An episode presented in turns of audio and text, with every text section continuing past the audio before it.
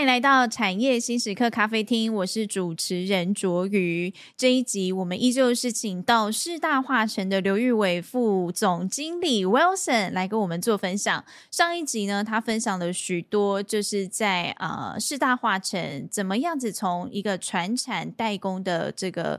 呃，制造商那走到现在有自己的品牌，并且在产品的类别上面不断的创新跟突破。那我们知道，其实呃，这个 Wilson，哎，先再一次的欢迎您跟我们的观众朋友打招呼。Hello，Joey，然后各位产业新时刻的观众朋友，大家好。对，这个 Wilson 是我们产业新时刻的忠实听众，他都会给我就是很多很宝贵的反馈，非常好的节目。谢谢很多，谢谢谢谢，我真的很感谢每一次就是听众朋友给我的所有的一些意见，因为呃有意见有一些想法，也内容才可以越来越好。对，我们互相交流进步。是是是。那回到我刚刚的这个主题，就是在四大化成的产品这边，其实除了我们在这个泡棉的材质不断的优化，那材质的产品以外。我们其实，在智慧化的商品也有做了许多的突破。那这一块再来跟我们继续讲一下，因为其实你们有一款智慧床垫，还是智慧床这个产品，对不对？对。那它是串联了物联网跟所谓的可视化。嗯，对。那其实我们一直在想的是，怎么样用科技来去帮助，不管是在睡眠或者是在。照顾上面的一些应用，嗯，那当然现在目前许多 sensor 啦，或者是 IoT 的一些应用，所以其实我们大概在十年前就开始在准备这一块，嗯，对。那当然，其实我们回归到说，我们在这个高龄化的这个社会的发展啊，那怎么样透过科技的介入，可以帮助我们改变一些什么？嗯，对。那我们先讲到就是说，在这样应用上面来讲，我们做了些什么东西？我们把床垫。把它开发成 sensor，跟一般别人不一样，是别人把 sensor 放在床垫上，嗯，而我们的床垫就是 sensor，嗯，所以其实我要讲的是，我们是要用一个这样的一个设计的策略，把你家的床它就是 sensor，而且是舒服的，它是舒服的，对，它是舒服的，而且你进去的时候，你就觉得它是一张非常舒适的床，嗯，你不会觉得它是一个呃生活以外的东西，嗯哼，对，那透过这样的东西来开始就收集很多的资料了，嗯嗯，嗯，包含像是我们的这一些。睡眠的活动，嗯嗯嗯，包含像是我们这一些压力的这一些侦测，嗯嗯，那透过这样的一个资料，我们可以知道你今天你的生活的这个状况、躺卧的状况跟你的睡眠品质。那有这样的一个基本的资料，我们就可以做到很多的自我健康管理，甚至是一些远端的健康照顾管理。嗯，对。那因为我们有资料嘛，我们才有办法去做到很多的生活的常态模型。透过常态模型，我们可以知道我们自己是正常还是异常，还是家人是正常还是异常，嗯，来去做到及时的做一个提醒，甚至及时的一个后续的健康的介入，或者是健康照护服务的提供。是，那我好奇的是，因为其实，在上一集我们有了解到说，嗯，四大化成的老板他其实一直专注在所谓的泡棉的材质上面做研发跟精进。对，那。呃，我相信观众朋友跟我一样都会很好奇，原本只是专注在泡棉材质的研发，什么样子的契机让他想要把这个产品运用到智慧床垫来做一个那么庞大而且很创新的产品研发？其实这个起心动念是还是一样以人为本。那我们董事长一直在想是说，这个睡眠这个状况，很多人有不同的需要嘛。哦，嗯、那当然先撇除掉说我们怎么样做到这些高龄化的照顾，其实。我们很多时候，我们自己在睡觉的时候，相信大家都会睡觉嘛。那有时候会有一些打呼啊，嗯、甚至在严重中会有一些睡眠呼吸中止症的状况。嗯，对，那其实这就是睡眠障碍了。嗯，那这也是我们董事长真的跟我讲过一个很好玩的故事。他说他自己在，因为他自己有打呼的状况。嗯，那这个打呼状况，他们来讲，其实有时候其实打呼也是让你睡眠的一个干扰了，哦，甚至是在睡眠的时候换气、氧气交换过程中间的一个障碍。嗯。对，那他后来就发现，他做了一个实验，他请他太太在他睡觉的时候，因为他家睡的是电动床床架，嗯，电动床架其实在美国是一个非常非常普遍的，因为其实床垫不止睡觉，他有时候有可能会有一些生活的一些休闲，看电影啊。看书啦，所以我会有些姿势的调整啊、呃，不用垫那个枕头。对，垫枕头是穷人的做法，像我就是垫枕头这样。我也是。对对对，啊，当然在不同的这种比较有有时候生活上面的一些品味上面，他可以做电动床架的一些调整。他做了一件很好玩的事，他说他在打呼的过程中间，他请他老婆吼去调整这个电动床架的这个角度。嗯嗯嗯嗯，对对。那大家有没有个经验是，你你出去外面玩，然后隔壁那个人在打呼，你稍微推他一下，嗯，然后他就不打呼了，对不对？嗯，对。那为什么？为什么？因为人在打呼的这种过程中间是一个深层肌肉的放松嘛，嗯、对不对？嗯、那深层肌肉放松，你的这个喉头肌肉就会放松。如果它很肥大，它就会一直震动，一直震动。哦、所以那个打呼的声音其实是那个肌肉在那边震动摩擦的声音。对。那可是你推它的时候，它并不会知道你推它，它只是它它只是动一下，然后它就会继续睡觉，它还是睡得很好。嗯。我们也就是在一一直这样应用，是董事长就开始在抬抬了，他发现，哎，他一整晚，然后他老婆帮他抬动这个电动床床垫的过程中间，床架的过程中间，哎，他睡得不错，嗯嗯，可是他老婆就没办法睡，嗯、所以他还跟我说，哎，为什么我们没有办法开发一个智慧床？他，哎，我们是可以用在这个上面来讲，哎，它可以让人睡得更好的。嗯、所以其实我们也的确那时候我们有一些科技的应用来去开发我们的一个这样的一个床组。那你们在开发这样子的床垫，在收集资料还有串联的过程当中，你觉得最大的挑战是什么？其实我觉得技术上面来讲，一定有这一些技术的应用跟成熟的这种可行性的一些应用。嗯、那我们在结合完之后，其实呃，刚才讲的这个床垫，说句实话，我们现在它还是一个非常好的产品，只是我们没有真的是在市场上贩售。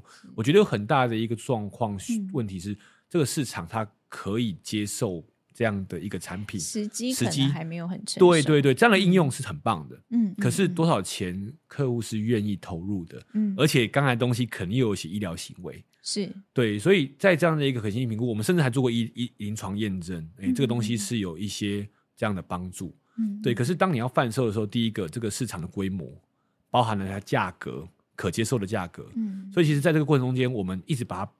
做成是一个很好的产品，可是它也目前是不是广泛在贩售？因为它如果只是应用没有特殊的一些疾病需求，只是你平常自己睡觉的这个床的话，我相信它是非常高单价，而且可能就是有一定的消费水准的人才有办法去购买。所以后来我们的第。接下来一个普及化的智慧床，我们就开始走向一个比较大众需要的，嗯、就是怎么样，我们不去侦测那些什么心跳、呼吸，而是怎么样让你先睡一晚上之后，你可以马上看到你的睡眠报告。嗯，对，我相信就应该很常会有这种睡觉忘了关灯吧？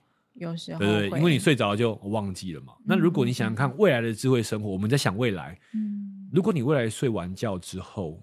你忘了关灯，或者是你的冷气可以帮你调整，嗯，自动的根据你现在的状况，嗯、那不是一件很好的事吗？那或者是你在打呼的时候，那个床会透过结构的方式去帮你翻身或移动？对，就是刚才讲到，就是说打呼的这个移动，床架也是有可能去做整合的。嗯，哦，那也有可能是什么？像照顾老人家，他可能。我们很需要是人在那边做翻动嘛，所以现在其实有很多的这些技术科技的结合是怎么样？透过我的感知资讯收集完之后，我有这样的一个判断，那再去结合其他周边的东西，像床架如何去做翻动啦，甚至未来我们有可能在床垫里面做更多的这一些科技的这个减压的设计，或是什么很像啊？对，很像模拟有人在照顾，那是不是这样？未来人是最宝贵的，是最不足的，嗯，所以我们可以有这样科技的结合来去做到这件事，也是我们现在。我们只能这样，我们一直在做这一些前进跟深耕呢、啊。你们可以那个设计智慧按摩床，有很多东西太太多可以玩了。这样，所以现在我们当然把刚才这样的一个资料收集的东西整合完之后，我们现在用在哪里呢？我们现在其实用在就是说，我们第一个一定从最高阶的医疗端或照顾端去切入，所以。大家都知道，大家去住过院的，住住住过医院嘛，对不对？如果那、嗯、你有时候想想看，你一个护护理护理站，嗯，这么少的人力，怎么一次照顾这么多的病人？嗯嗯嗯。嗯我们现在就透过我们的这个舒适的减压，嗯嗯，而且是智慧床，让病人躺在上面的时候，你在护理站可以看到所有五十个病人，他的现在目前有没有在床上，嗯、还是他在翻动、在躁动，甚至他昨天晚上睡得好不好？嗯，他马上可以透过这种可视化的系统资料收集，甚至。他的这个异常或正常的一个主动判断，嗯，告诉你一些及时重要的，甚至未来可能你需要知道的资讯。所以，我们就是从这样的一个照顾的系统，从医疗端切入进来，嗯，对。所以这种呃物联网或者是可视化这些功能跟产品结合之后，其实在医院它其实可以造福许多的病人，因为他们的这这种疾病或是被照顾的需求可以及时被注重视到，不然可能就像您刚刚讲的一个护士，他要照顾五十个病人，但是他没有办法达到及时的这种推波通知，对，可能这种物联网系统它是不是有异状的时候，它也可以做及时通知？对，没错。其实怎么样在你在正确的时间得到正确的资讯？那你有正确的资讯，你才有办法去 take action，去做出正确的服务。嗯，这其实是现在目前来讲人力不足跟这个高龄化社会，我们很常的遇到一个最大的困难。嗯，所以透过这样的状况，我们就可以及时的在适当的地点、适当的时间。去做适当的事情，所以这种智慧化的产品啊，虽然它的这个设计还有技术都很精密，那可能目前单价也比较高，但它其实是一个造福人的产品。那我们回归到一个企业经营的角度来做思考，其实呢，这一集我们要跟 Wilson 进一步探讨的是什么是所谓的成功，以及如何在工作当中找到自我的价值跟快乐。这个问题是，呃，之所以会提出来跟大家做探讨，是每次我在邀约各个高阶，不管是二代老板或者是高级经理人的时候，有些人会跟我说，我还没有成功。但是产业心时刻的节目宗旨，我们并不是说啊，一定要到王永庆这样子的层级的人才能够来分享所谓的成功故事。我觉得，呃，成功是一个很个人化的标准。那我们会邀请呃来分享故事，我觉得这一步就已经达到很多所谓影响力上面的成功。呃，我去查了一些资料，所谓的成功，它分为你自我定义的成功跟别人看你的成功。那另外一种是精神上的成功跟所谓金钱上的成功。想要来问问 Wilson，你觉得在你这一路以来，不管是工作，或者是求学，或者是人生经营上面，你怎么看待成功这件事情？嗯，其实当初听到的就要问我成功这件事情，其实我是第一个是反对的，因为我觉得我自己真的完全不成功这样，而且我只能说问我就问错人了。但是我如果说我分享我的这个个人的观点跟故事，我是蛮乐意的，嗯。就是说在，因为我其实，在求学阶段到我现在在服务。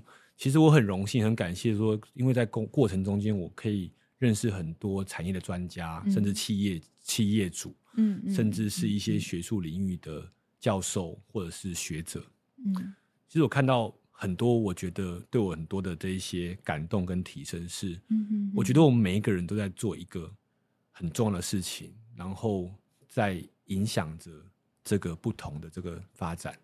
对，所谓的利他主义，对不对？对对，其实我们董事长也一直在分享，就是说，我们其实企业在经营，不是只是看你的营业收入，嗯，而是这个企业经营它到底对这个社会、对这个国家，甚至对这个社会、世界，它带来什么样的价值？嗯，对，所以这个事情就是利他主义。其实我觉得，我看到很多的这些成功的人士，他有一个我在学习的是，他一直在想的是，他怎么样给予。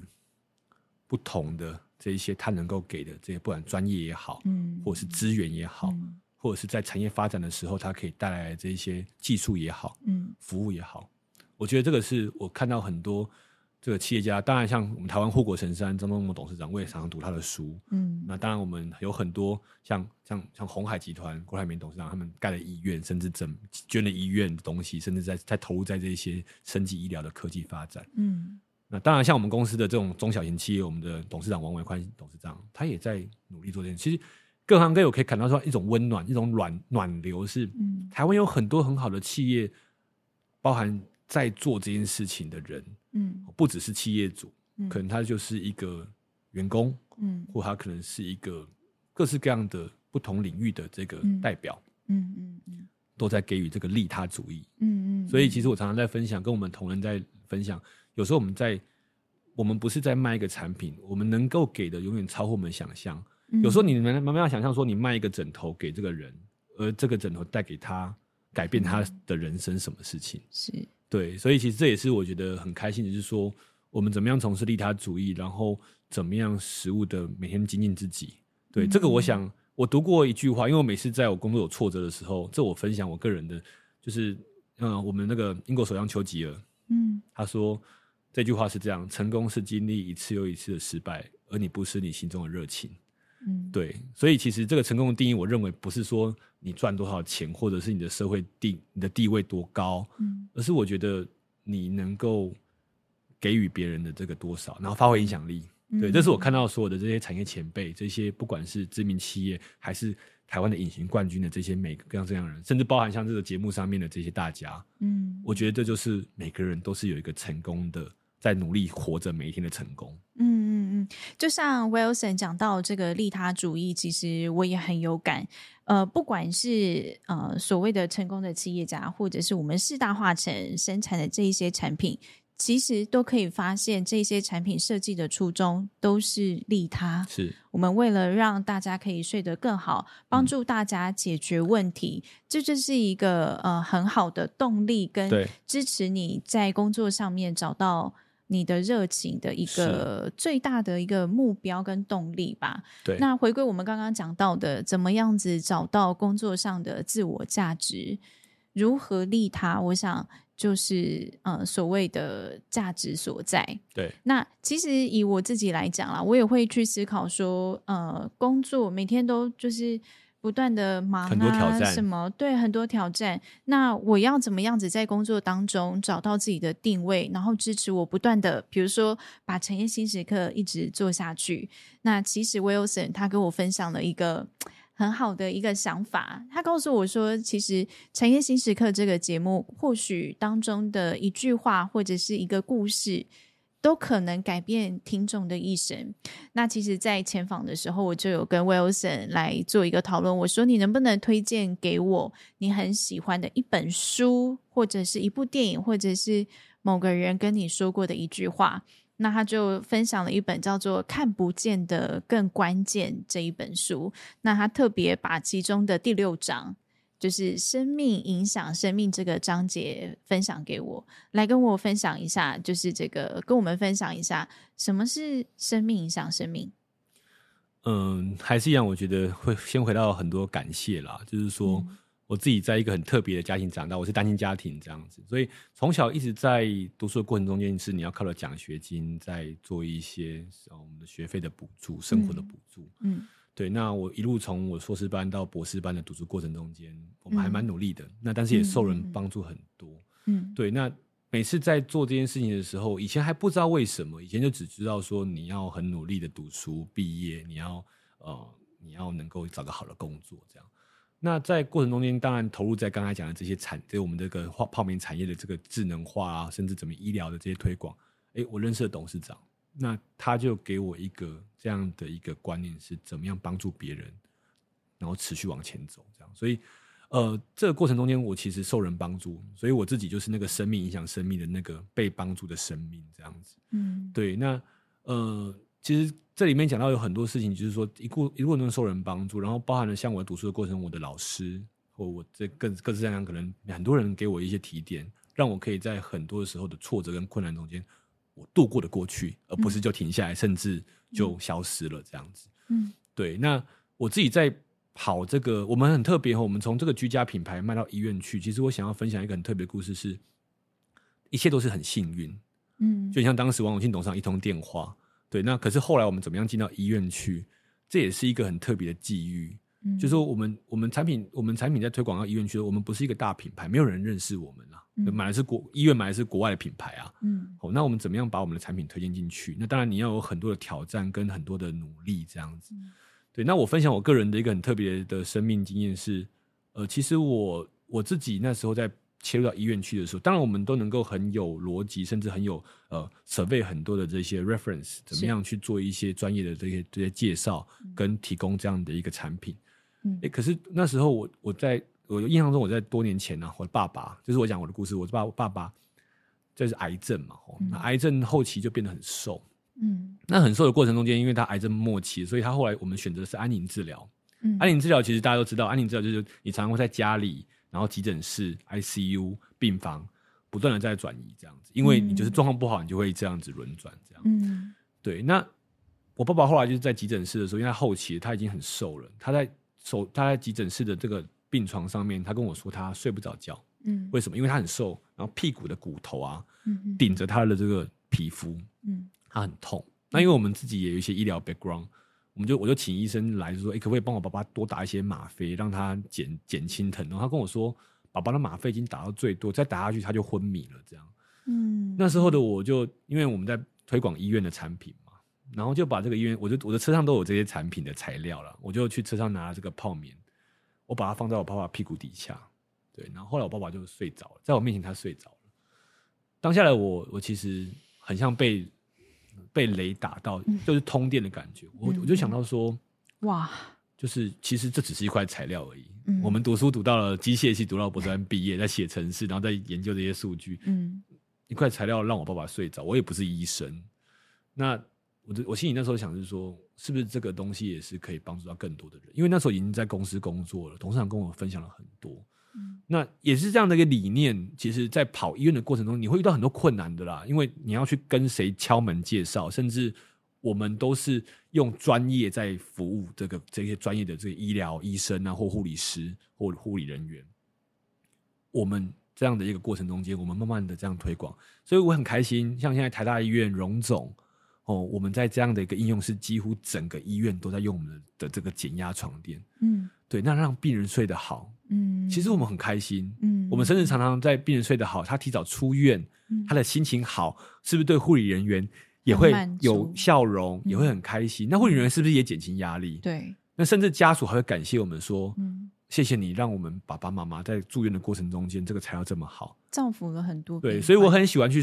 我很喜欢去送床垫，因为我们卖卖完之后，我们去交货嘛。是，我很喜欢去交货，我就把一床，嗯、我我跟着同仁会一张床一张床把它搬到医院的床上面去，然后看那个病人满足的眼神，然后他就会很开心。我想，我想这个就是我觉得生命影响生命中，我觉得，我就不管我们在做什么，嗯、对我我们是一个在提供床垫的厂商，那可是可以看到这样的床垫真实的在这样帮助别人。这个我想也是我每天工作最大的一个享受，我觉得这是一种享受，当然我会很累，嗯，可是是一种很好的享受。但我觉得这对于所谓的心理上的成功来讲，我相信你已经应该是收获很满了啦。对，满满的收获啊，因为对这个是会。我每次在于工作上很累的时候，嗯、你一定会很累啦。嗯，哦，不管是你订单的这些哦，不管是环境的这些压力啦，或者是市场的压力啦，对、嗯，或者是订单的这些压力啦，你一定会每天看到很多数字。嗯，可是每次我当我有这个压力的时候，以外，我可以，我很喜欢到现场去，我很喜欢到现场去看到真实的回馈，嗯、看到那个笑容，又会让你有很多的力量。你回到回回来之后，你就会发现，你脑袋开始要想怎么突破。嗯，然后怎么跟同仁一起努力，甚至怎么样把外面的世界跟声音带回来给公司，嗯、告诉我们。我也曾经跟我们的这个工厂的这个每一位的同仁在分享，我说，大家不要知道自己，不要觉得自己是在做一个床垫的泡棉的泡包泡棉的发泡，泡棉的包装。嗯、我说不是哎、欸，你知道，我就把那个照片 share 给大家。嗯、你看前线他们开心的前线的使用者是多么感谢我们然后给我们照片，给我们赞，给我们声音，啊，好想哭哦。对，其实我我我觉得这是一个我很开心能够在工作的过程中间把这样的事情给连接起来，而我自己最是我觉得我认为薪水不是唯一的事情，嗯，最大的收益是我心灵的灵魂，它很充满满足。这个我非常的有感。因为产业新时刻播出到现在，虽然呃它没有到非常的 famous，但是呃陆陆续续都会有一些观众给我回馈，所以诶在这边跟大家再度提醒，产业心时刻不管是在旧想知或是 Podcast 平台下面都可以做留言的动作，大家看完每一集的节目有任何的感想，只怕哪怕是一个爱心或是一个赞。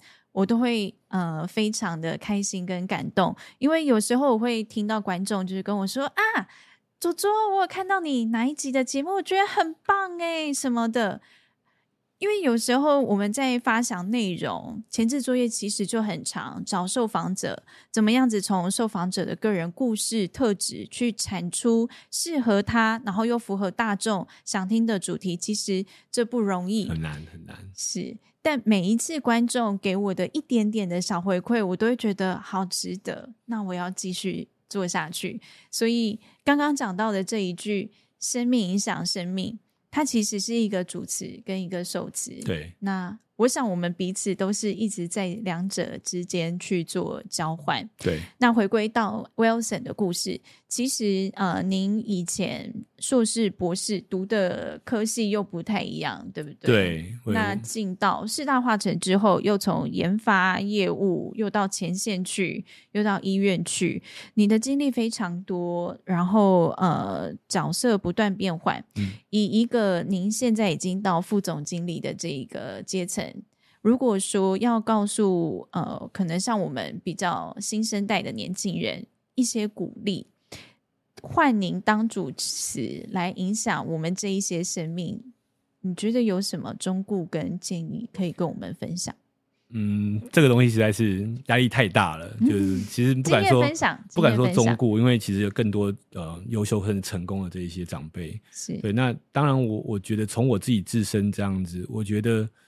嗯、呃，享受很重要，因为我常常，我常常，我常常在想一件事情，是我每天在，因为其实我读书的过程中间，我我老师常常跟我讲，我们是 PhD 嘛，嗯、那 PhD 的 P 就是 philosophy，嗯，对，那我觉得我们常常会在思考这东西，哲学是什么，为什么？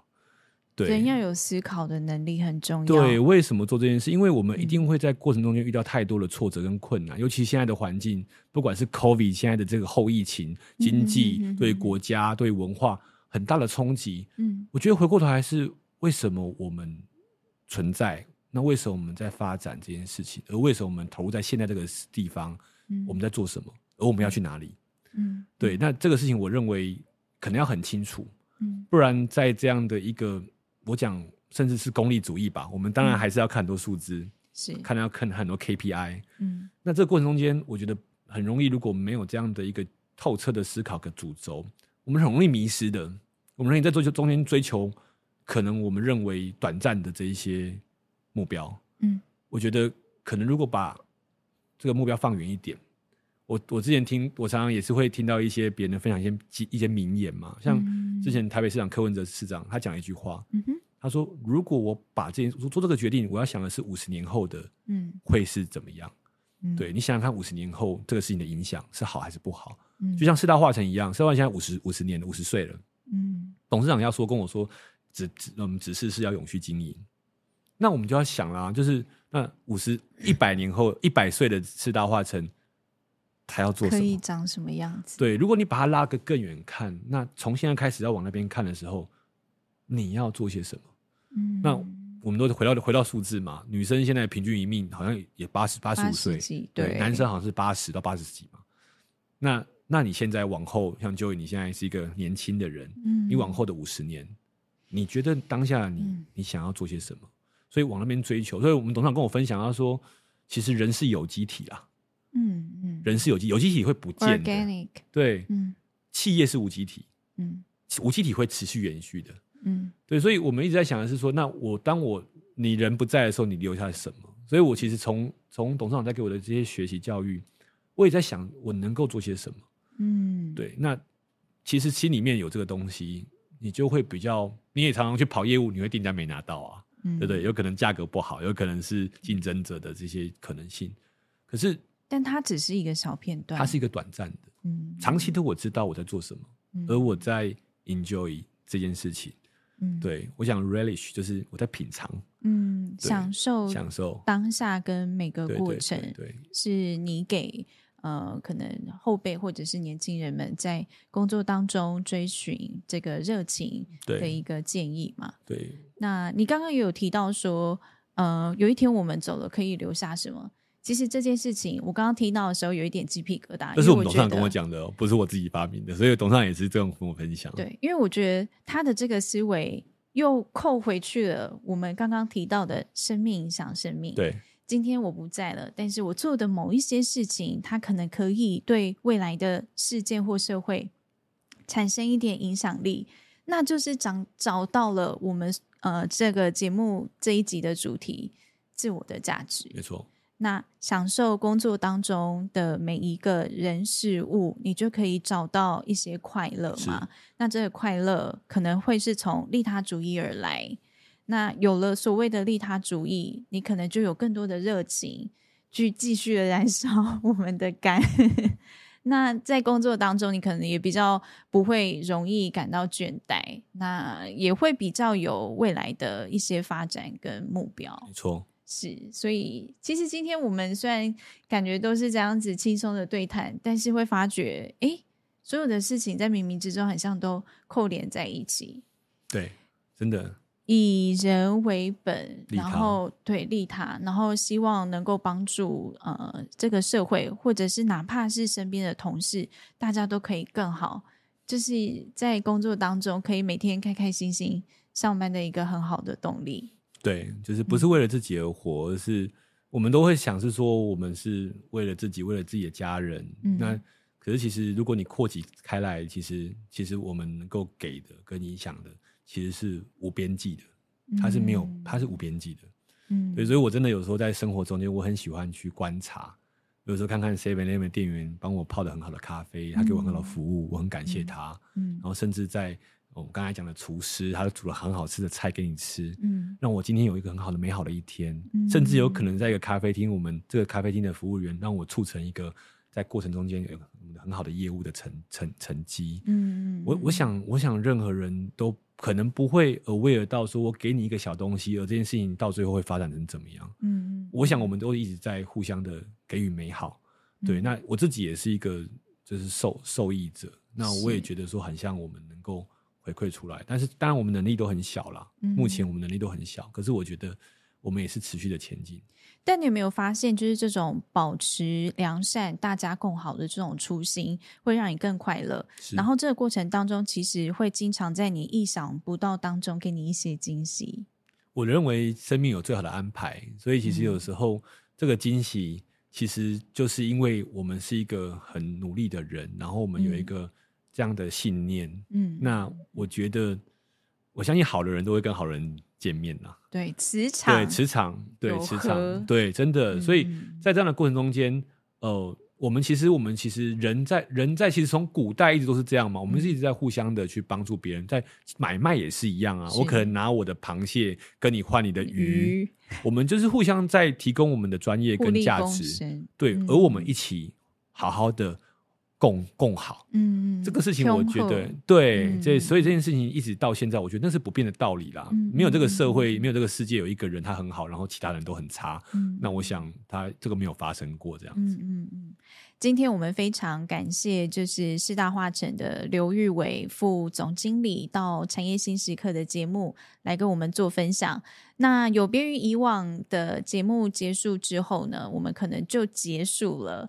产业新时刻呢，就是希望说每一个来宾，我们都非常珍惜你们来分享故事。谢谢。那为了要给你们一些感谢，然后回去之后呢，就是可以一直回味，就是哎跟我对谈的时候，或者是有哪一些感动的时刻，所以我还是有准备了一点小礼物。你刚才讲，我突然有点惊讶，这到底要做什么这样子？因为我是你的忠实粉丝，所以我每次看你都会，就是今天好像有点不一样的桥段这样子。对，这个就挡挡吗？我超级喜欢这个挡挡的这样子。对，好，对这个我把它拿出来。谢谢谢谢。是一个小小的小的造型品。谢谢谢谢。然后希望说就是带回去给大家的一个祝福。谢谢。那我相信就是以 Wilson 就是呃跟。